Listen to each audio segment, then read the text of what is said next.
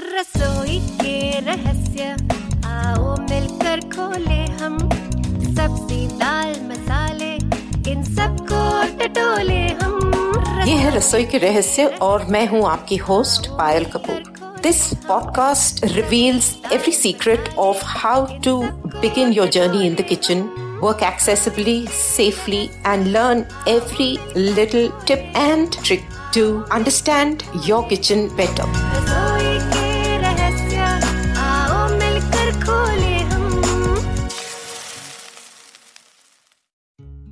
Hi and welcome back to रसोई के रहस्य। अब हमारी जो गाड़ी है, बहुत तेज़ी से स्पीड पकड़ रही है and we are heading towards अपना फाइनल गोल जो कि एक्चुअली गैस पर जाकर कैसा खाना बनाया जाए या इंडक्शन कुकर पे जाकर कैसा खाना बनाया जाए। हमारा असली अल्टीमेट पड़ाव तो वही है। तो आज जो है, हम ये जानेंगे कि असली खाना पकाने से पहले क्या काम होते हैं, जिसको प्री प्रिपरेशन कहते हैं, उसको प्रेप भी कहते हैं। तो बेसिकली क्या है कि आपने अगले दिन का काम या आज का काम अपना समेटना है, सब करना है तो उसमें क्या क्या चीज़ें ऐसी हैं जो कि आप पहले कर सकते हैं और क्या क्या चीज़ें ऐसी हैं जो आपको ताज़ा ही करना बेटर रहेगा? सो so, कुछ ऐसे छोटी छोटी चीज़ों की और टिप्स की बात करेंगे जिससे आपका काम आसान होगा और जल्द होगा। कुछ चीज़ें शायद मैंने ऑलरेडी मेंशन करी होंगी दूसरे एपिसोड्स में। बट क्योंकि वो इस क्रम में भी आता है तो शायद इसमें इसका फिर से रेफरेंस हो। सबसे पहली चीज़ जो हम सोचते हैं जब भी खाना बनाना होता है तो दालें होती हैं या फिर चना हुआ या राजमा हुआ लोभिया हुआ इस तरह की चीज़ें हुई। तो जनरल जो रूल होता है इन सब चीज़ों के लिए, जो सजेशन दिया जाता है, उसमें ये होता है कि इनको सबको पकाने से पहले भिगो देना अच्छा होता है। एक तो बहुत अच्छी तरह से तीन चार पानी में उसको मसल मसल के उसको साफ़ किया जाए, पानी लेकर वो पानी ड्रेन कर दिया जाए। फिर अच्छा पानी लेकर उसको थोड़ी देर आधा घंटा मिनिमम तो आधा घंटा भिगो के रख देना अच्छा है। इससे क्या होता है, दाल जो है पानी सोख करके थोड़ा फूल जाती है और उसके जो अपने इनहेरेंट जो उसकी क्वालिटीज़ हैं, वो बाहर आती हैं। और इसको कहा जाता है कि डाइजेशन में भी इजी होती है। जब फाइनली आप इसको पकाते हैं तो उसका डाइजेशन इजी होता है और ऑब्वियस सी बात है, क्योंकि आपने भिकाया हुआ है तो इसको पकाने का टाइम भी कम होगा। जल्दी पकता है। तो इसमें कई दालें जो हैं, मूंग, उड़द उड़द धुली, साबुत नहीं बट मूंग है, अरहर या तुअर है, मसूर है चना दाल है, ये सब चीज़ें जो हैं, आप आधे से पौने घंटे half an hour to forty five minutes अगर भिगवा दें पानी के अंदर, पानी उस, इतना होना चाहिए कि दाल के ऊपर तक पानी हो। क्योंकि याद रहे कि पानी सोख हो रहा है दाल में तो कम नहीं होना चाहिए। वो आप भिगो सकते हैं। प्रेशर कुक करने से पहले या जो भी पतीले में पकाते हो, उसमें पतीले में पकाने से पहले। दूसरी चीज़ें जो कई हैं, जैसे कि काली ब्लैक उड़द दाल जो होती है, जिससे दाल मखनी बनती है, वो दाल राजमा, छोले, ये सब ब्लैक चना जो होता है ब्लैक ब्लैक वाला, ये सब चीज़ें जो हैं, इनको रात भर भिगो के रखना बेटर रहता है, क्योंकि इसका कुकिंग टाइम ज़्यादा होता है। ये होल ग्रेन्स हैं तो इसका कुकिंग टाइम इसका ज़्यादा होता है। सरप्राइजिंगली जो आपकी मूंग होती है ग्रीन फुल मूंग दाल जो होती है ग्रीन कलर की, वो इतना टाइम नहीं लगती बट उसको भी कम से कम आधा पौना घंटा, आप जितना ज़्यादा उसको भिगाएँगे, उतनी जल्दी पकेगा। बट ये चार पाँच चीज़ें जो है, चना है, राजमा, लोभिया लोभिया को भी पूरी रात भिगाने का ज़रूरत नहीं है बट लोभिया को दो तीन घंटा भिगाएँ तो अच्छा रहता है। ये सब चीज़ों को ओवरनाइट भिगोएँ तो इनको ओवरनाइट भिगो के जब आप अगले दिन उसको अच्छी तरह से साफ़ करके उसको यूज़ करेंगे तो इसके पकने का टाइम जो है कंपैरेटिवली कम होगा। किस तरह पकेगा, कितना टाइम लगेगा वगैरह, ये सब डिटेल्स जो है, हम जब इनको पकाने जाएँगे, उस वक्त बात करेंगे। अभी हम लोग सिर्फ़ तैयारी की बात कर रहे हैं। एक और चीज़ जो डेफिनेटली आपको याद रखनी चाहिए, वो ये है कि जब आप इन दालों वगैरह को भिगो के पकाने के लिए जब तैयारी करते हैं तो जिस पानी में उसको भिगोया है, उस पानी को डेफिनेटली चेंज करना चाहिए। उसको मसल के अच्छी तरह से उस पानी को चेंज करके ताज़ा पानी डालकर फिर पकाना शुरू करें। हल्दी, नमक वगैरह डालकर फिर पकाना शुरू करें।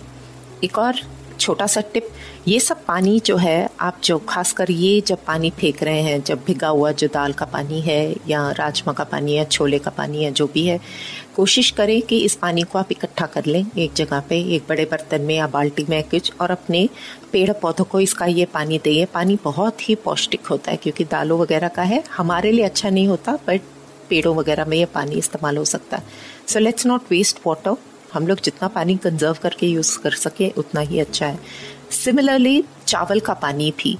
चावल भी, कभी भी जब भी आप चावल पकाने जाएँ, चाहे वो बिरयानी हो, चाहे वो सिंपल प्लेन सादे चावल हो, या प्रेशर कुकर में जीरा चावल बना रहे हैं, जो भी हो, चावल को भी इसी तरह से धोकर, पहले दो तीन पानी से अच्छे से, फिर उसको भिगोकर, उसका पानी निकाल कर फिर ही पकाने जाए। एक और चीज़ जो की जा सकती है, खासकर चावलों के मामले में, वो ये है कि जब आप चावल पकाने जाएँ तो पानी को पहले रखकर उबाल लें। चाहे वो प्रेशर कुकर में भी पका रहे हो आप या आप पतीले में पका रहे हो तो often what we do is we start with regular water लेकिन आइडिया क्या है कि पानी अगर गर्म होगा तो आपके चावल ऑलरेडी पिके हुए हैं। गर्म पानी के अंदर जब वो जाएँगे तो वो इमिजिएटली काम करना अपना शुरू कर देंगे। ना कि ठंडे पानी से गर्म होकर फिर होगा। आपका कुकिंग जल्दी होगा और आपके चावल का टेक्सचर भी अच्छा रहेगा।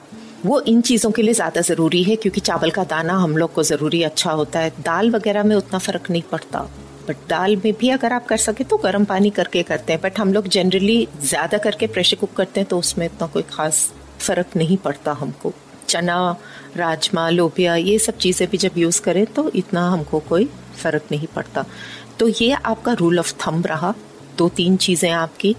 एक तो अच्छी तरह से तीन चार पानी से धोएँगे आप, फिर उसके बाद में आप भिगोएँगे। भिगो के उसका पानी आप चेंज करेंगे। जब आप पकाने से पहले पानी चेंज करेंगे और उस पानी को बाल्टी में डालकर अपने पेड़ पौधों को वो पानी देंगे। और चावल जैसी चीज़ को आप गर्म पानी से ही पकाना शुरू करेंगे। और कई बार जब हम बीच में अगर कुछ चीज़ पका रहे हो, पकाते पकाते हमको पानी डालने की ज़रूरत पड़े तो कोशिश करके थोड़ा सा अपने पास गर्म पानी गर्म करके दूसरी यू नो बर्नर पे गैस पे थोड़ा सा पानी गर्म करके रख लें, क्योंकि इट्स ऑलवेज बेटर कि बनती हुई चीज़ में गर्म पानी आप डालेंगे तो ज़्यादा अच्छा रहेगा। उससे क्या होगा कि आपका कुकिंग प्रोसेस जो है, ठंडे पानी से वापस थम के फिर नहीं शुरू होगा। तो गर्म के अंदर गर्म ही वो होता रहेगा, उसका प्रोसेस स्लो नहीं होगा, वो चलता रहेगा। तो ये जो है मोटा मोटी आपके दालों वगैरह की बात हुई, चावल की बात हुई। नेक्स्ट अब सब्ज़ियाँ जो है सब्ज़ियाँ जहाँ तक हो सके, कई सब्ज़ियाँ ऐसी है जो आप पहले काट के फ्रिज में, जैसे मैंने पिछले एपिसोड में बताया था काट कर हम स्टोर कर सकते हैं। बट कई ऐसी चीज़ें हैं जो आप ताज़ा ही काटे तो बेहतर रहेगा और ख़ास करके इसको ज़्यादा देर स्टोर ना करें क्योंकि इसका टेक्सचर बदल जाता है, उसका स्मेल बदल जाता है। उनमें से एक चीज़ है प्याज। प्याज काफ़ी लोग कहते हैं कि हम कच्चा काट कर उसको फ्रिज में रखते हैं। कच्चा काट कर वैसे प्याज रखना अच्छा होता नहीं है, क्योंकि उसकी स्मेल जो है वो बदल जाती है और वैसे भी वो ऑब्जॉर्ब कर लेता है बाहर की स्मेल्स वगैरह को। एंड सेहत के लिए माना जाता है कि कटा हुआ प्याज यूज़ करना अच्छा नहीं है। बट अगर करना ही पड़े तो ओवरनाइट से ज़्यादा मत रखिए। एज इन रात में अगर आपने काटा है, आपको लगता है कि सुबह में आपको टाइम लगता है काटते हुए तो सुबह के पकाने के लिए आप रात में प्याज रखें एयर टाइट डब्बे में रखें और सुबह सुबह उसको यूज़ कर लें। एक बार धो लें, बेहतर रहेगा। उसको पानी में से निकाल के उसको आप छोटा छोटा काटे चॉप करें या उसको स्लाइस करें या जिस तरह से बेक करें खासकर इस तरह की पीसेस अगर पीसेस में होता है तो उसको रात में अगर आप कर रहे हैं तो ओवरनाइट रख के सुबह उसको धोकर रख लें। टमाटर एक और ऐसी चीज़ है जो बेहतर यही रहता है कि आप पकाने के वक्त ही टमाटर काटें।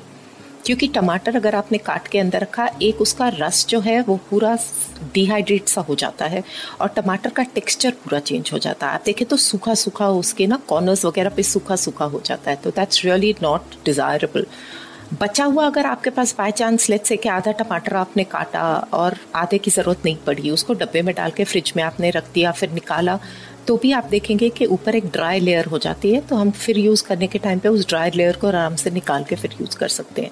बट चॉपिंग वगैरह जब टमाटर करनी होती है आपको तो इट इज़ ऑलवेज बेटर ज़्यादा वक्त नहीं लगता उसको, क्योंकि आप जब तक आपके प्याज भून रहा है या कुछ और पर चढ़ा हुआ गैस में आप फटाफट अपना टमाटर काट सकते हैं। उसमें उतना ज़्यादा वक्त नहीं लगता।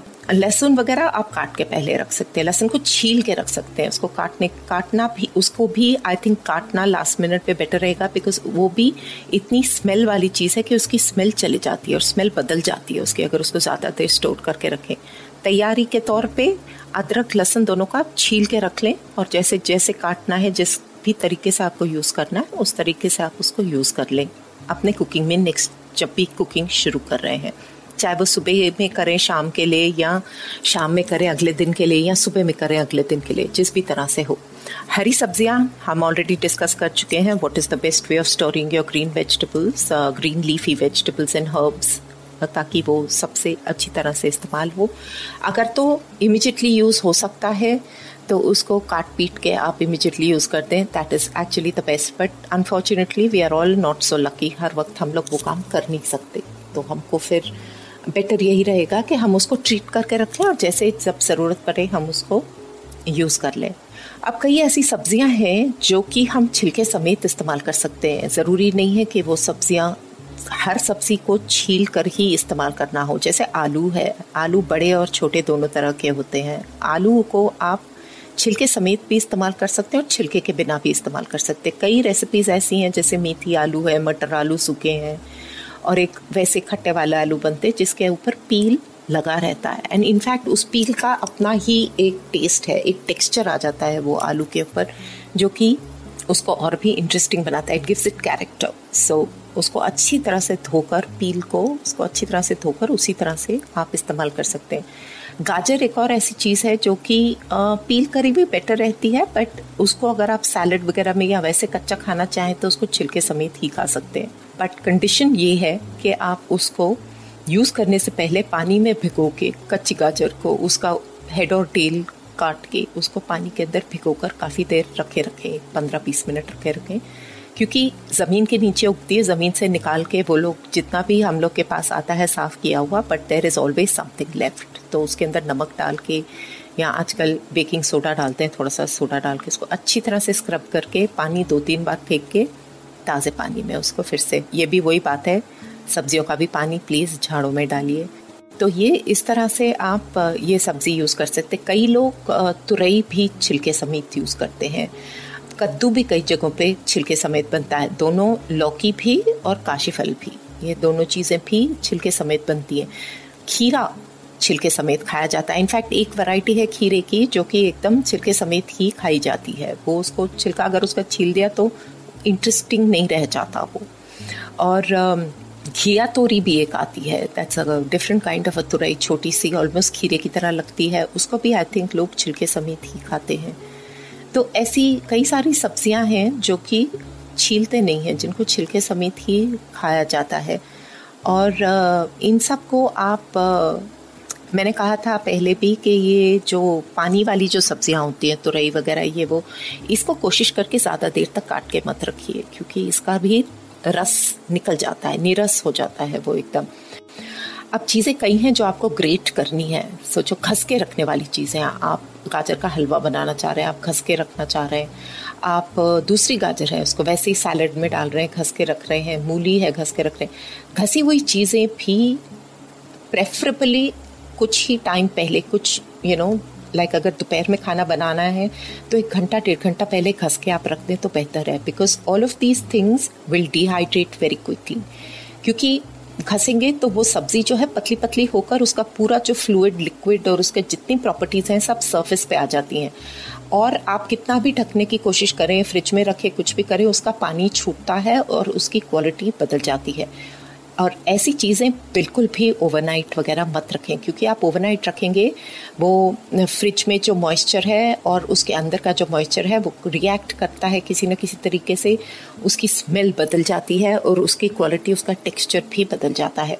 तो ग्रेटेड चीज़ें जहाँ तक हो सके, इनको आप तब का तभी एक घंटा, सवा घंटा पहले घिस कर फिर इस्तेमाल करें। जैसे लौकी है, दूधी है उसको भी घिसते हैं कोफ्ते बनाने के लिए, या फिर आप उसको रायता बनाने के लिए, आप उबालने के लिए जब निकालते हैं, उसको छील के आप उसको जब घसते हैं, उसको घसने के वक्त थोड़ा सा नमक डाल देना अच्छा होता है, क्योंकि ये चीज़ भी बाहर के मॉइस्चर हवा के साथ लग के काली पड़नी शुरू हो जाती है तो उसका रंग बदल जाता है थोड़ा सा नमक लगाएँगे, उसका पानी भी छूटेगा बट वो उसकी फ्रेशनेस भी रहेगी ग्रीन चीज़ है, उसका रंग रहेगा Like this Sochcast?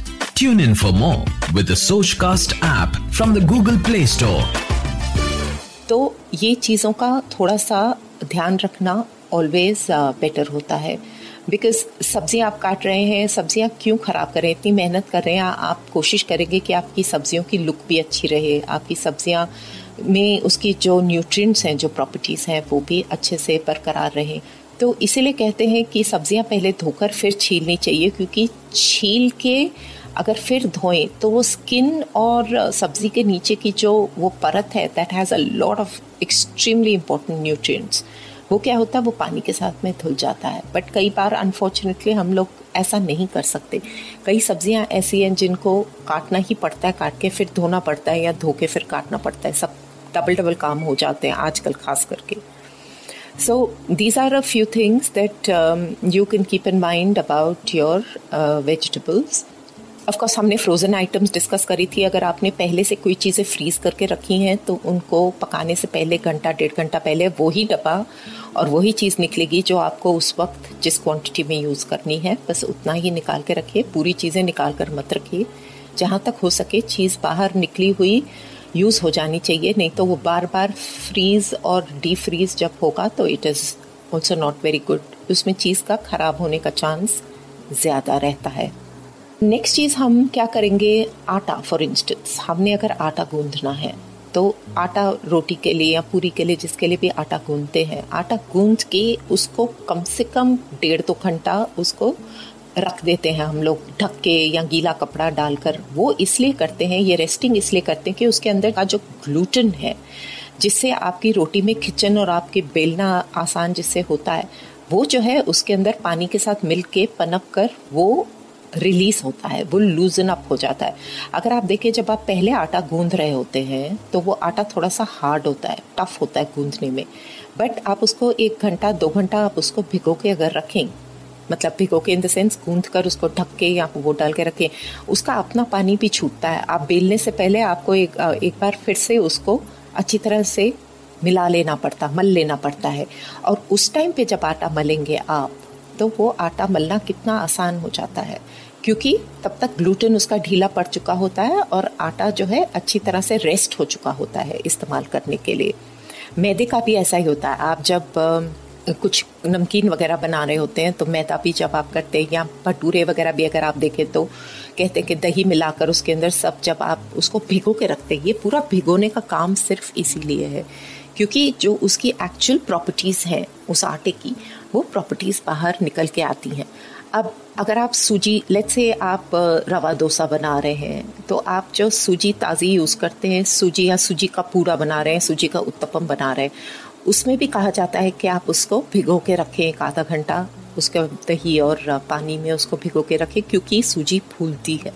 फूल के उसका असली फॉर्म आता है। दलिया आप यूज़ करते हैं, दलिया भी आप भिगो के रखते हैं। सादे पानी में, गर्म पानी में कई बार अगर कई चीज़ों में अगर हमको जल्दी हो, हमको ऐसा लगे कि हमारे पास वक्त कम है और हमको लेकिन जल्दी पका के जाना है, हम सादे पानी में रूम टेम्परेचर के पानी में डालेंगे तो बहुत लेट हो जाएगा। तो ऐसे में आप चीज़ को क्या कर सकते हैं? पानी गर्म करके जो भी चीज़ है, दाल है या चने हैं या जो भी है, उसको अच्छी तरह से पहले आप साफ़ करके, मसल के साफ़ कर कर, पानी फेंक कर, उबला हुआ पानी उसके अंदर डाल के ढक कर रख दे। उससे क्या होगा कि उसका भीगने का प्रोसेस आसान हो जाएगा। Fasten it will hasten up basically वो स्पीड पकड़ेगा और वो जल्दी से होगा। आपका पकना ज़्यादा आसान हो जाएगा। So that is an option that you can also adopt for a few things अगर आपको जल्दी हो तो। तो अब जैसे साबुदाना, आप साबुदाने की खिचड़ी बना रहे हैं तो साबुदाना भी कहते हैं भिगो के रखना पड़ता है। इसका भिगोने का काम सिर्फ़ यही है, क्योंकि चीज़ जो है, उसका असली जो नेचर है, वो बाहर निकल के आता है। यहाँ तक कि कई रेसिपीज़ में जिसमें साबुदाना का पाउडर भी इस्तेमाल करते हैं, उसको भी कहते कि भिगो के रखो, उसको कच्चा वैसे नहीं यूज़ करते, क्योंकि भिगोने पर साबुदाना फूलेगा तो वो पूरा नेचर चीज़ की बदल जाती है, उसकी जो असलियत है, वो निकल के आती है, नहीं तो वो अल्टीमेटली जस्ट वेस्ट हो जाती है। एक और चीज़ है, जैसे आप अगर लेट से पराठे बनाने लगे हैं और पराठों का आप मिक्सचर तैयार कर रहे हैं, आलू का हुआ, पनीर का हुआ, गोभी का हुआ या मूली का हुआ, किसी भी चीज़ का पराठा बना रहे हैं, खासकर ये स्टफिंग वाला जो पराठा होता है, जिसमें कि आप प्रिपरेशन पहले करके रखते हैं। आलू के पराठे में आपने मसाले डाल दिए, आपने प्याज डाल दिया, प्याज का पानी छूटता है, याद रखिए। मूली आपने खिसकी रखी, मूली में नमक लगा के आपने उसको मसल लिया, क्योंकि मूली का पानी निकलता है, गोभी का भी वही किया आपने, पनीर का भी वही किया। ऐसी चीज़ों में नमक जो है, सिर्फ़ मूली और गोभी में आप डालेंगे, क्योंकि आप चाहते हैं कि उसका पानी निकल आए। बट वो you will be squeezing it all out and then readding नमक। बट अगर आपको थोड़ा सा वक्त है करने में, आलू का आपने सब प्रिपेयर करके रख लिया है, सबसे आखिरी चीज़ उसमें नमक डालें। क्योंकि नमक डालने से ये सब चीज़ें ठीली पड़ जाती है। वो नमक helps release the moisture that is in all of these ingredients और उससे क्या होगा? आपका मसाला जो है, आपका जो फिलिंग है, वो ढीला पड़ जाएगा ढीला पड़ जाएगा तो आपका पराठा बनाने में मुसीबत बनेगी क्योंकि आप उसको फिल करने की कोशिश करेंगे और वो फिल ठीक से होगा नहीं साइड से निकलेगा, इधर से निकलेगा इट्स वेरी इरिटेटिंग सो नमक सबसे आखिर में इन चीज़ों में। सो so, ये भी एक चीज़ आपको ध्यान में रखनी चाहिए। प्याज तो आप डाल ही देंगे because you want the pyaz to blend with the masala you don't want the pyaz का एकदम कच्चानेस टू स्टैंड आउट तो प्याज भी डालेंगे उसका भी पानी छूटता है। तो these things you want to take care of definitely while your beginning to cook and preparing you know yourself to start cooking let say दही में रायता डाल रहे हैं आप दही को फेंट के रख लें फेंट के उसके अंदर मसाले बाद में डालें क्योंकि छटपट मसाले डालने में कई बार फेंटने में ही टाइम लग जाता है थोड़ा सा। तो आप उसको फेंट के तैयार करके उसको रख लें फ्रिज के अंदर और फटाफट आपने जो भी उसके अंदर सर्व करने से पहले आपने बूंदी डालनी क्योंकि बूंदी करारी रहेगी।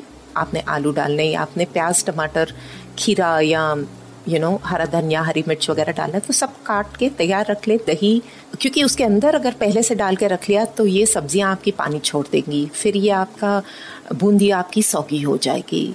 तो नमक, आप मसाले वगैरह सब बाद में डालिए। सिर्फ़ उसको फेंट के एकदम तैयार करके रख लीजिए, ताकि लास्ट मिनट पे आप एक करके कर सके। दूसरी एक और चीज़ है सैलड हम लोग खाने के साथ कई बार चाहते हैं कि हम लोग सैलड सर्व करें।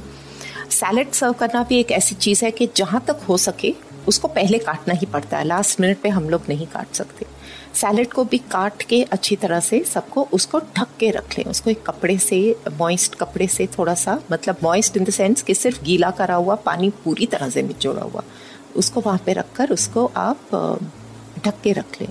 ढक के रखने से उसकी ताजगी और उसको फ्रिज में रख लें। फ्रिज में रखने से थोड़ी सी ताजगी रहेगी। अनलेस कि आप थोड़ी सी ही देर में उसको सर्व करने वाले then maybe you won't need to keep it in the fridge but मौसम पे भी डिपेंड करता है। गर्मियों के मौसम में बहुत फटाफट सब्ज़ियाँ छुलस जाती हैं। तो इस तरह से आप वो करेंगे सैलड काट के रखेंगे। मसाले फिर से उस पर मत डालिए बिकॉज़ मसाले डालते ही पानी छूटना शुरू हो जाएगा। वो सब आखिर में डालिए, नींबू वगैरह सब आखिर में डालिए, क्योंकि उससे भी फटाफट पानी आपका छूटना शुरू हो जाएगा। दूध वगैरह जब आप बॉईल करते हैं तो दूध बॉईल करके उसको कुछ टाइम के लिए बाहर रूम टेम्परेचर तक आने के लिए और उसके ऊपर जहाँ तक हो सके आप या तो कपड़ा रख लीजिए या जाली रखिए। कोई अगर आपके पास दूध कवर करने की जालियाँ आती हैं, वो अगर रखें, उससे क्या होता है कि आपका जो मलाई होती है, मलाई वो अच्छे से फॉर्म होती है दूध के ऊपर। तो उसको बाहर पड़ा रहने दीजिए, बहुत ठंडा हो जाने तक रूम टेम्परेचर और ठंडा हो जाए, फिर उसको उठा के फ्रिज में रखें।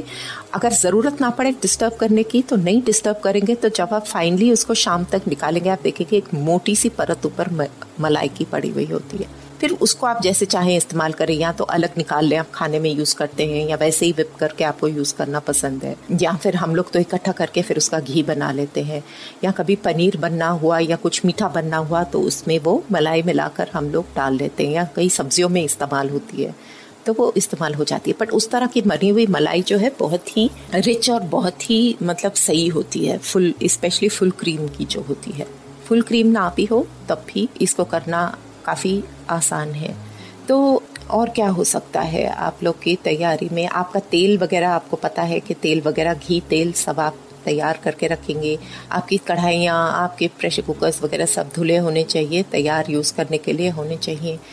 सो बेसिक आइडिया इज़ कि आप जब भी तैयारी कर रहे हैं पकाने की तो ये थोड़े से स्टेप्स जब आप लेंगे तो आपको बहुत आसानी होगी इसको अपना काम करने के लिए। फिर एक चीज़ आपने डिसाइड किया कि आप सब्ज़ी बना रहे हैं तो सारी चीज़ें एकदम सब एकदम इकट्ठा करके अपने काउंटर पे प्लेटफॉर्म पे रखने की ज़रूरत नहीं है।